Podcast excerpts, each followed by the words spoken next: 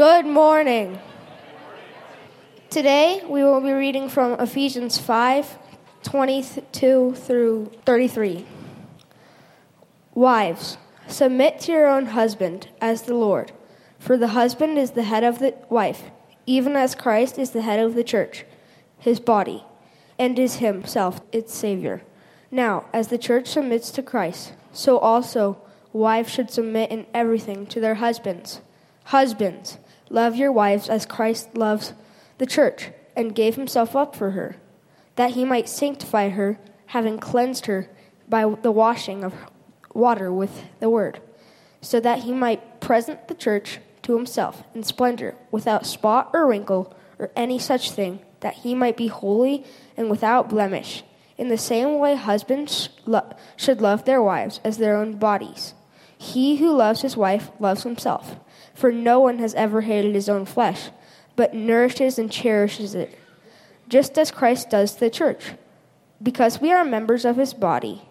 Therefore, a man shall leave his father and mother and hold fast to his wife, and the two shall become one flesh. This mystery is profound, and I am saying that it refers to Christ and the church.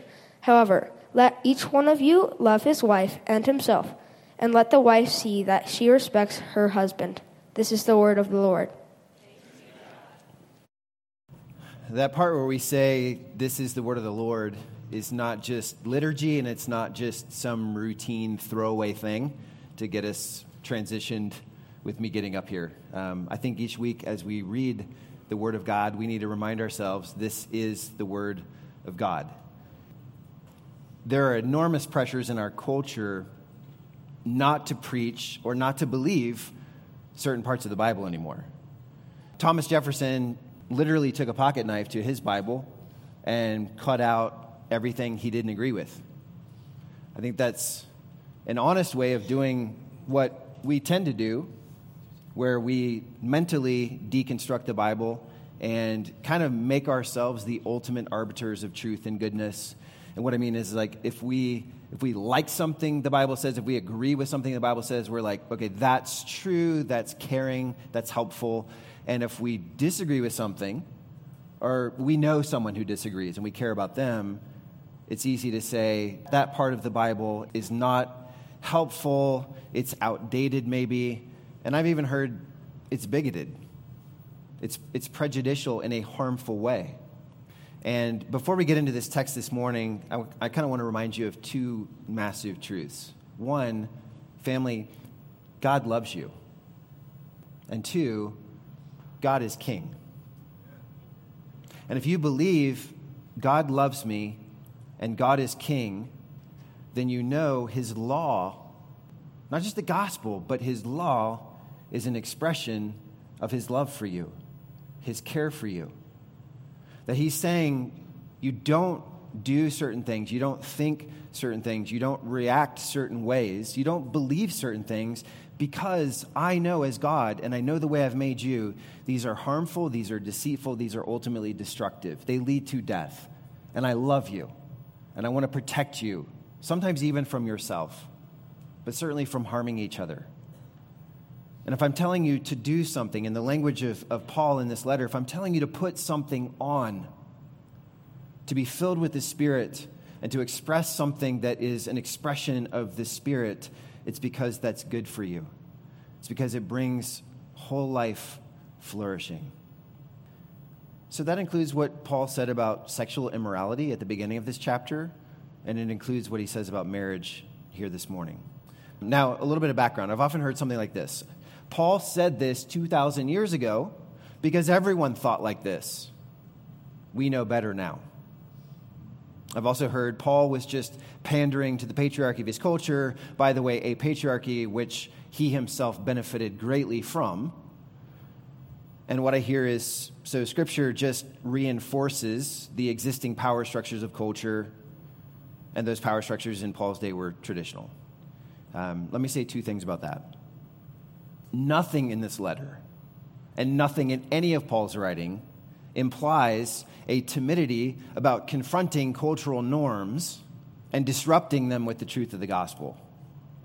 That's just not Paul. You're not being honest with Paul and Scripture if you think that he catered to existing power structures and bent the knee before them. Paul was often, let me remind you, read the book of Acts, he was often beaten, stoned, imprisoned, exiled, and eventually beheaded because he confronted the norms of his culture with the gospel. That's facts. Secondly, the notion that Paul was reinforcing traditional stereotypes widely held in his day is also widely ahistorical and intellectually dishonest. He wasn't. Yes, Jews in Paul's day had what we would say were pretty traditional family structures. So what I mean is like that, you know, kind of maybe some of you grew up in these kinds of homes where there was a traditional division of labor, and it's like dad does these kinds of things and mom does these kinds of things, and we kind of understand what these kinds of things are. And dad stays out of the kitchen and mom stays out of the yard, and that culture was like that, where the men were farmers and herdsmen and fishermen and craftsmen.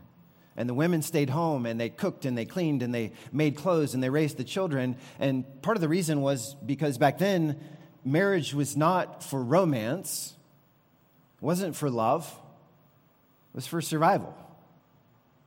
People got married because that, that's, that's how you survived. Like, literally stayed alive and created a new generation to propagate the human race. I do agree that Jewish culture was very patriarchal, very patriarchal. In fact, so patriarchal that men had almost unilateral freedom to divorce and remarry at will. And you can actually read a conversation that Jesus had with some religious leaders about that, where they're like, Rabbi, we think that the men should just be able to do whatever. And Jesus is like, nope, it wasn't like that from the beginning. But let's remind ourselves, I just shared a little bit about Jewish culture. Let's remind ourselves, Paul is not writing to a Jewish culture. He is not writing to Nazareth back home, like Jesus' hometown, he's writing to Ephesus. He's writing to a massive Greco Roman city that, as we've already seen in this study, was an incredibly pagan Gentile audience. Quoting one historian, he says, The Jews had a low view of women. In the Jewish form of the morning prayer, there was a sentence in which a Jewish man every morning gave thanks that God had not made him, quote, a Gentile, a slave, or a woman. In Jewish law, a woman was not a person, but a thing. She had no legal rights whatsoever. She was absolutely in her husband's possession to do with as he willed. The position was worse in the Greek world. The whole Greek way of life made companionship between man and wife next to impossible. The Greek expected his wife to run his home, to care for his legitimate children, but he found his pleasure and companionship elsewhere. In Greece, home and family life were near to being extinct, and fidelity was completely non existent. In Rome in Paul's day, the matter was even worse. The degeneracy of Rome was tragic. It is not too much to say that the whole atmosphere of the ancient world was adulterous. The marriage bond was on the way to complete breakdown. Quoting Demosthenes, who was a what four centuries before Paul, he was a Greek statesman who said this We have courtesans for the sake of pleasure, we have concubines for the sake of daily cohabitation, we have wives for the purpose of having children legitimately and of having a faithful guardian for our household affairs. And Ephesus had embraced this grotesque patriarchy, and they had added to it. And they'd added to it a number of things. Basically, they, they, they were one of the first cultures that added this feminist thinking, which is not healthy feminism, but they added this thinking if men can act like animals, then we should be able to act like animals too. And if we have sexual perversions, we should turn them into idols and we should build our identities around them. That, that'll be great. And let's be sure to monetize them. That way, someone can get filthy rich off of them. And you can turn to Acts 19 and read this story where Paul is first in Ephesus and he's simply preaching the gospel. And people are losing their minds because they're like, what about Diana? What about our great sex cult? Like, what happens to our worship? What happens to our identity if we start going after Paul and believing Jesus? We, we got to give this stuff up and we're going to lose money, and there's this massive riot. Now, why am I sharing this? Because we need to understand that what Paul wrote here was just as offensive to his original audience as it is to many of us today. And Paul didn't tiptoe around the issues to communicate some kind of vague niceness, and he certainly didn't cater to the patriarchy. I'm calling this sermon Countercultural Marriage because what Paul wrote was as countercultural then as it still is now. And what he's saying to the church of Jesus Christ is stop patterning your marriages after the world. Stop making them all about you and your rights. But he says this theme instead. Here's what this text is saying a gospel marriage is a husband and wife laying down their rights for the good of the other. That's the whole theme. He's going to say this three ways. He's going to say the responsibility of wives, the responsibility of husbands, and the reflection of Christ. And I have a request here. Like, please let me show you what the text says before you're mad. Like, if you're still mad at the end, that's fine. We can talk, okay? But let me say what it says, all of it, for all parties, before you kind of make a judgment about are we being faithful to the text? Are we being faithful to the heart of Jesus? Okay? So, number one, the responsibility of wives and I want you to show you, show you that Paul has both a what and a why for both husbands and wives. And the what for the wife is, he says, respectful submission for the benefit of your husband. Verse 22, wives, submit to your own husbands as to the Lord. And verse 33, kind of this bookend, let the wife see that she respects her husband.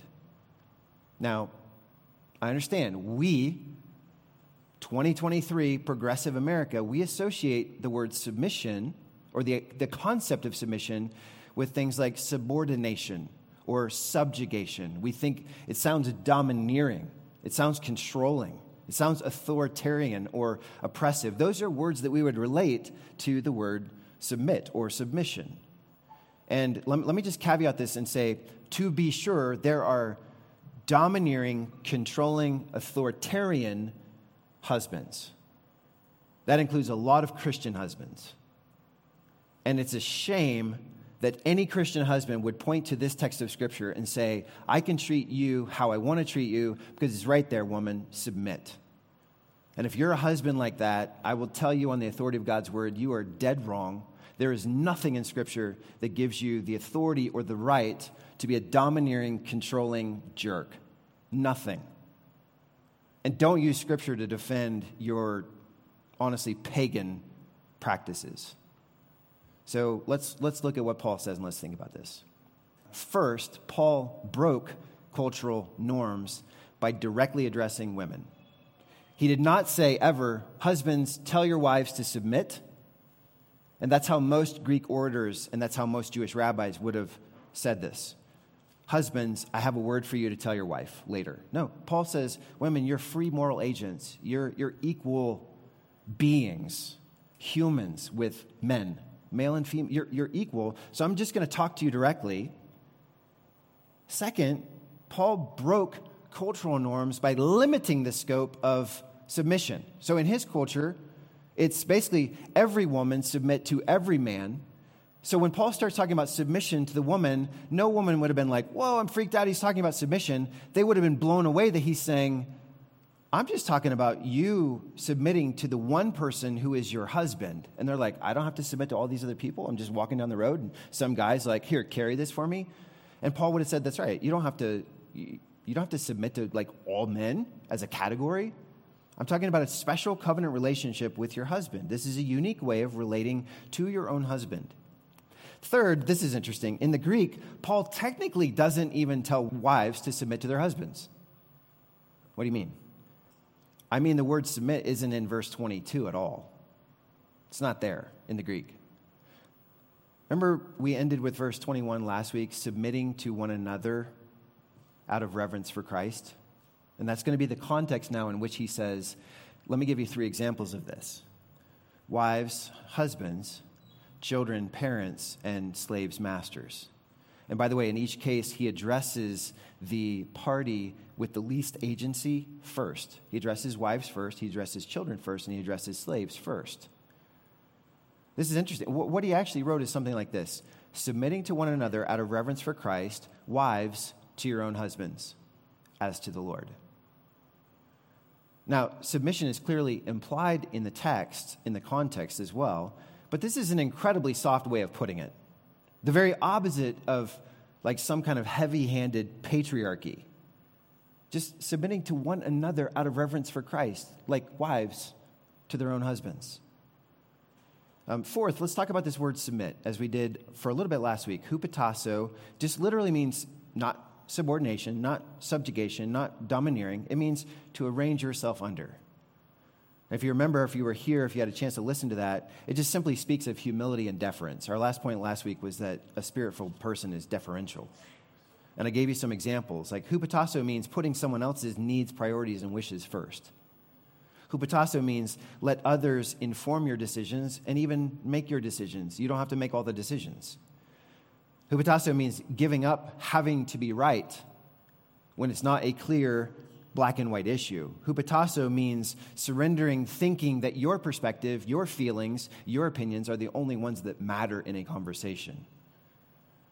By the way, this word submit, hupotasso, is used of Jesus Christ's submission not only to the Heavenly Father, but of Jesus Christ's submission to his earthly parents. What we learn from that is if Jesus Christ, the eternal, uncreated Son of God, is arranging himself under broken parents, then there's nothing inherent in the word that implies lesser than, inferior, not as good as, not as intelligent, not as capable. Nothing implies that at all. All Paul's saying is, wives, respect your husbands, be deferential toward them, honor them, seek their good. Why now?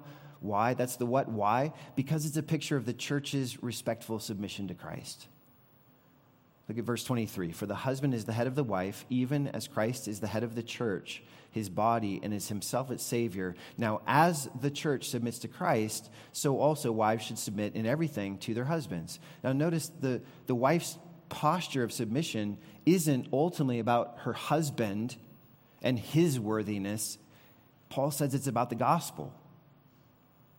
Okay, what does he mean? The, the husband is the head of the wife, as Christ is the head of the church. Head is the Greek word kephale. Most of the time in the Bible, kephale refers to the thing that sits between your shoulders. It's just head, it's your head. We, we understand that. When it's used in a metaphorical sense, as it is here, it carries the sense of prominence, preeminence, leadership, authority egalitarians, I, re- I, read a number of articles this week where they say kephale also means source or origin.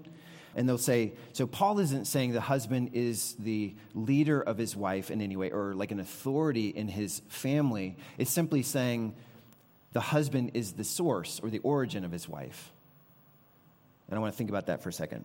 Does source make sense in that context? He's the origin of his wife. I mean, I guess you could say that about Adam and Eve. Like God literally took a rib from Adam's side and fashioned Eve. So I guess we could say that about the first marriage, but I'll, I'll, tell you, there is no sense in which I am the source or origin of my wife. And most of you men would say the same. You're, you're not the source of your wife. It doesn't make any sense. Um, so I go on, is source how this word was used in other literature. And one historian did a bunch of research and concluded this. In 2,336 instances of kephale, from classical Greek literature and from Philo, Josephus, the Apostolic Fathers, the Epistle of Aristeas, the Testaments of the Twelve Patriarchs, and Aquila, Symmachus, and Theodotion, no instances were discovered in which kephale ever had the meaning source or origin. So, nobody used the word that way in his culture. In two other places, Paul here in this letter refers to Christ as the head of the church. You can look at these chapter 1, verse 20, and chapter 4, verse 15. And in both those instances, now this is the third where he calls Christ the head of the church. In every instance where Paul says Christ is the head of the church, the only interpretation that makes sense is saying Christ is in a position of authority and leadership for his church, for his bride.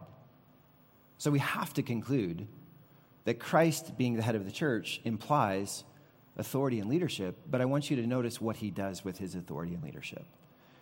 And this is where, guys, you, you can't get off with some kind of domineering, controlling, I'm better than, I'm superior to, I, I just have a better role, and I'm going to tell her what to do. Because immediately, what do you see Christ doing with his authority and his headship, if we put it that way? He saves his bride at the cost of his own life. How does Jesus use authority? Essentially, to lay it down for the benefit of the one that he loves. And that brings us to the responsibility of husbands. Very simply, guys, what's your responsibility? The what is self giving love for the benefit of your wife. That's your role in marriage. Verse 25 Husbands, love your wives as Christ loved the church. And then again, jumping to 33, the bookend, let each one of you love his wife as himself. And I just want to say this again because like you don't you may not know this. No one said this in the time of Paul. No one said, Husband, go love your wife and give your life for her. They said, Husbands, find an arranged marriage that works well for you. To, you know, you find a woman of character who's going to raise your kids well because you're going to be off having a great time with other people and being unfaithful. And Paul has none of that kind of patriarchy and says, Husbands, your what is self giving love for her benefit. Why? because it's a picture of Christ's self giving love for the benefit of the church. Verse 25 and on, he says, Husbands, love your wives as Christ loved the church and gave himself up for her, that he might sanctify her, having cleansed her by the washing of water with the word, so that he might present the church to himself in splendor, without spot or wrinkle or any such things, that she might be holy and without blemish. And by the way, whatever you think of, of this call to deferential respect, you're like, oh, that's, that's really hard in our culture.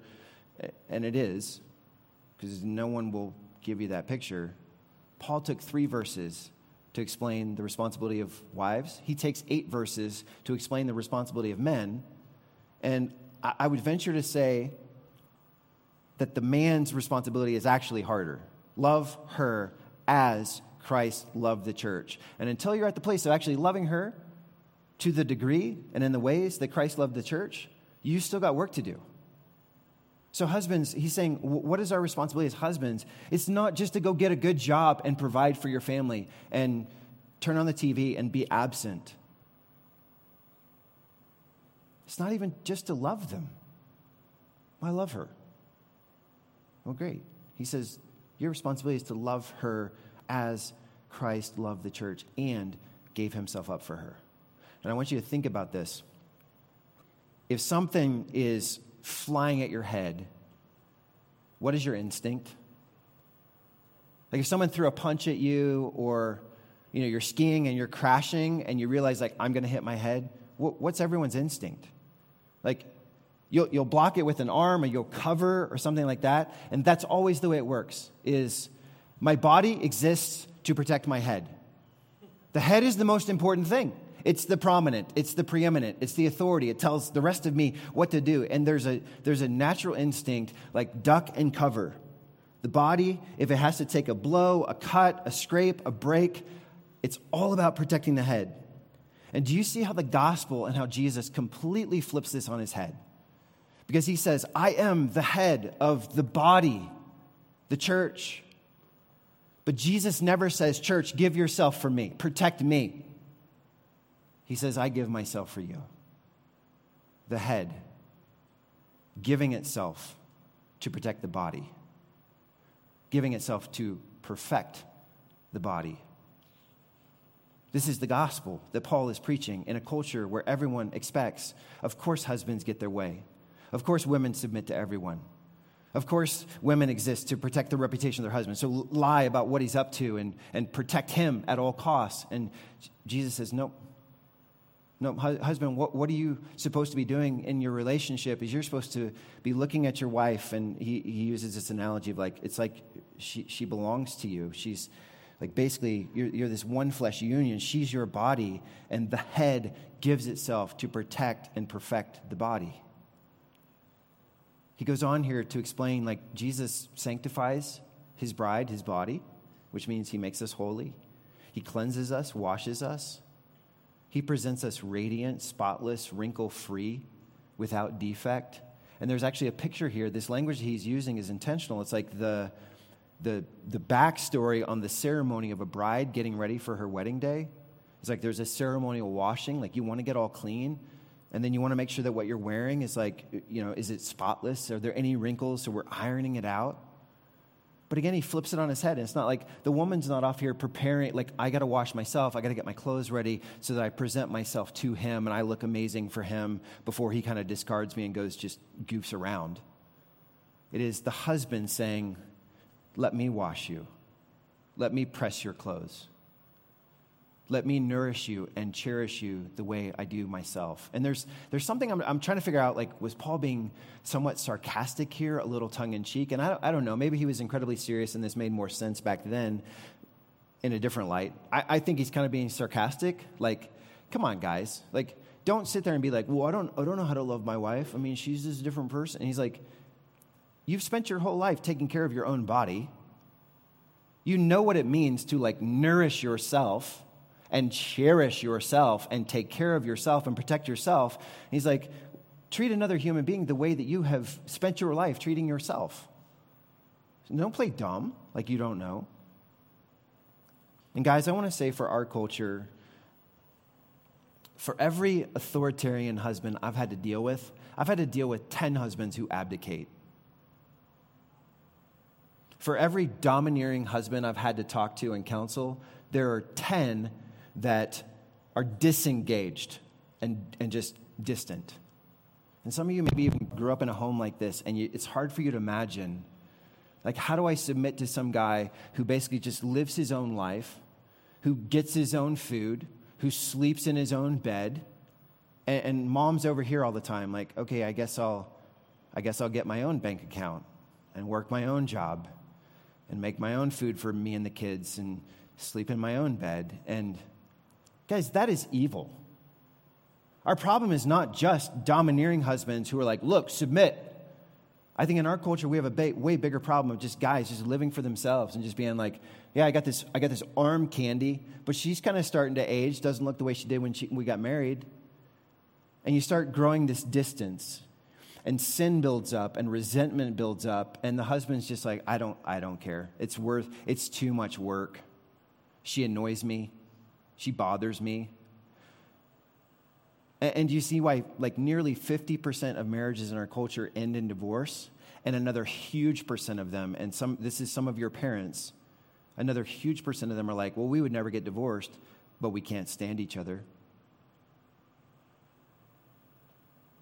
It's because, I mean, this is always fun. Premarital counseling is fun. It's like, why do you want to get married? And it's like, well, you know, all these things and those are good things and that pent up excitement and like this is the one she's the one he's the one and like we, we just so quickly forget that feeling because it was kind of just a, a feeling not a commitment let alone a covenant that we took seriously.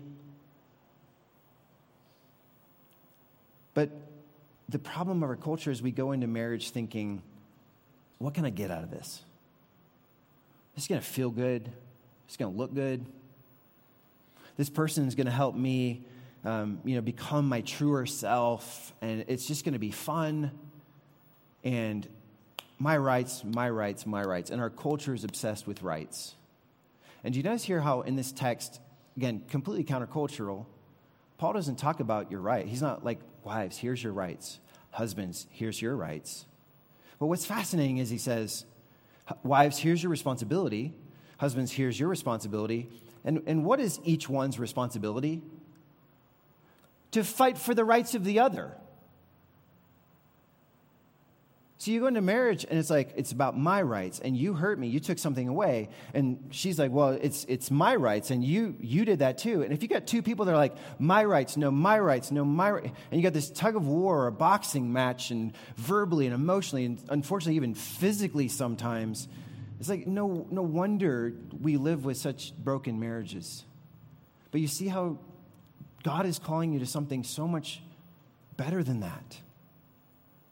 Like, men, do you see that the proper use of your authority is to selflessly invest it in the woman that you chose to marry? You give everything, you give your very self to say, I want to nourish you, I want to cherish you. And where I find that I'm not doing that so that you are free to be all that God wants you to be, so that you're growing and maturing and you're getting healthier and healthier the longer we're married, then, then guys, you repent and say, God, I'm not helping my wife that way as you helped your bride and continue to help your bride. And I love this summary that John Stott gave. Why I told you, like, hang in till I'm near the end, okay? He says this The essence of Paul's instruction is this Wives, submit, husbands, love. And these words are different from one another since they recognize the headship which God has given to the husband. Yet, when we try to define the two verbs, it is not easy to distinguish clearly between them. What does it mean to submit? It is to give oneself up to somebody. What does it mean to love? It is to give oneself up for somebody as Christ gave himself up for the church. Thus, submission and love are two aspects of the very same thing, namely, of that selfless self giving, which is the foundation of an enduring and growing marriage. That's why I said the theme is a gospel marriage is a husband and wife laying down their rights for the good of the other. And the final point here is the reflection of Christ. Notice how Paul concludes then. He says, verse 31 Therefore, a man shall leave his father and mother and hold fast to his wife, and the two shall become one flesh. This mystery is profound, and I am saying that it refers to Christ and the church. Now, it may not be obvious here, but Paul is quoting Genesis 2 24, where God, with Adam and Eve, the first man, the first woman, the first marriage, he's outlining here's my original perfect design for marriage. And that therefore a man shall leave father and mother and cleave to his wife and they become one flesh. That is quoting Genesis 2:24. And we preached on this at length last September, I think, so you can go back and listen to it. I don't have time to unpack all of that or repeat all of that, but I want to point out a couple things as I say this is a reflection of Christ in the gospel. Notice, first of all, this is love across difference. It's, it's explicitly there that God's design for marriage was one man plus one woman for life. Now, we live in a broken world, so like other things enter into the picture the brokenness of divorce, the brokenness of death, where one is, one is gone. But from God's original design, it's love across difference. And even as religious leaders came to Jesus and they tried to trick him about marriage, in the language of their day, like, well, well, we believe this. You don't believe that? And Jesus goes right back to the same verse and he says, no, I, I don't believe that. And he says, it, it's a man and a woman covenanting together for life that is a picture of the gospel. It's a picture of Christ's love for the church.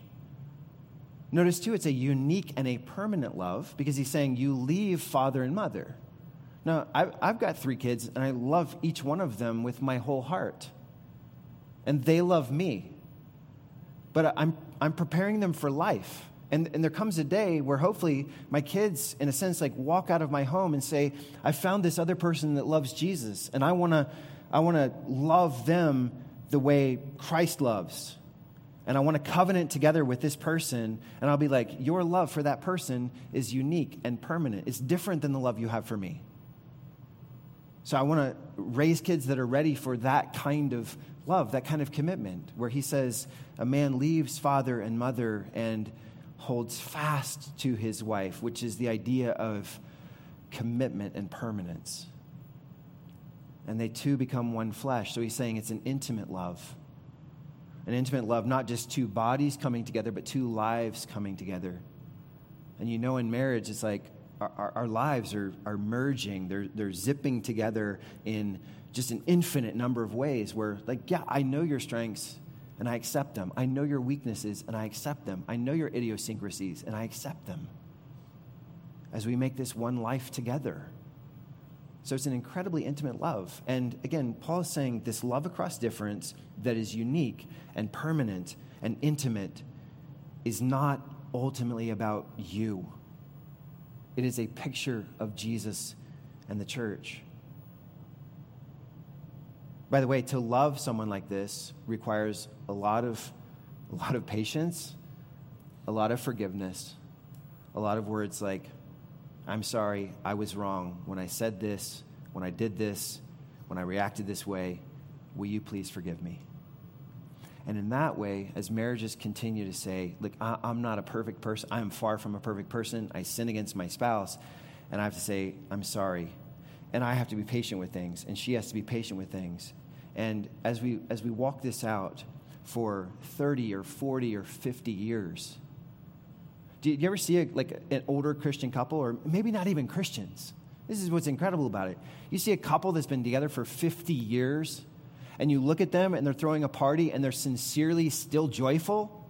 It's not like, yeah, we can do a, we can do a 50th thing with the old ball and chain and there'll be like cake and stuff and my friends will be over here and her friends will be over there and most of them are dead already anyway and we can just kind of do this. Um, I've been to some of these where it's like you see the joy and the, like the sparkle's still there, and you think, how many times have they had to be patient and loving and forgiving and reconciling and, and coming together and saying, like, hey, we, we need more mercy, we need more grace in our relationship toward each other. And, and that's how they get there. And I see a marriage like that, again, even if it's not a Christian marriage, and I'm like, that's a picture of how Jesus loves us just like never stopping, never giving up, never failing, never turning his back and walking away, but saying, like, you hurt me again, you hurt me, but I love you. Let's do this. And I just want to conclude if you fight for your rights in your marriage and she fights for her rights or he fights for his rights, man, you will always have this conflict, these stalemates, these cold wars. But what if I'm giving myself up and saying, the important thing in this marriage is that I seek to love you the way Jesus loved his bride? I will give myself for you because it's not about my rights. We are on mission together. There's something in my marriage that's more important than me getting what I want. It is that our marriage be on mission for the sake of something that's way bigger than me and way bigger than her and way bigger than our marriage. And as we're on mission together, and I'm saying it's my responsibility to help you do that mission. And she's like, It's my responsibility to help you do that mission. It's our responsibility to help each other live on this mission of becoming more spirit filled and more like Christ. And now my focus, my goal in marriage has shifted from like self actualization, where I'm ticked off every time you do something that gets in my way, and now the focus is the radiant splendor of the gospel and people seeing Jesus in me and her and us.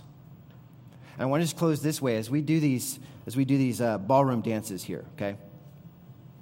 And I know enough to know that in a dance, like these two people, like there's, there's a leader, technically, and there's a follower. And dance doesn't work if it's like, I'm going to lead.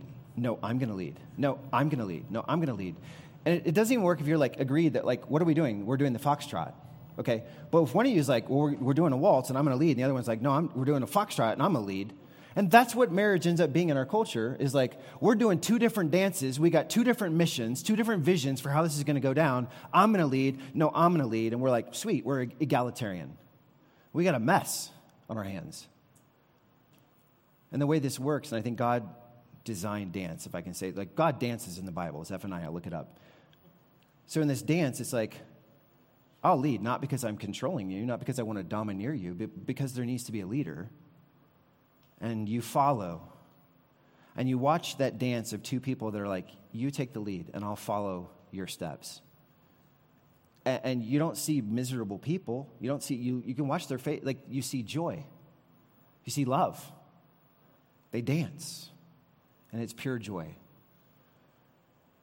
And family, like, I, I just want us, like, I, I have no agenda with this other than to properly represent Christ and what's in the text of Scripture. And I genuinely believe this is what the Scripture is saying. Yes, a man is not a woman and a woman is not a man, but they are equals. And within that equality, God says, husband, lead. And what do you do with that leadership? You lay down your life for her so that your gospel marriage is a husband and a wife each saying, My focus is not my rights, but my responsibility to love you and to help you become the person that God wants you to become.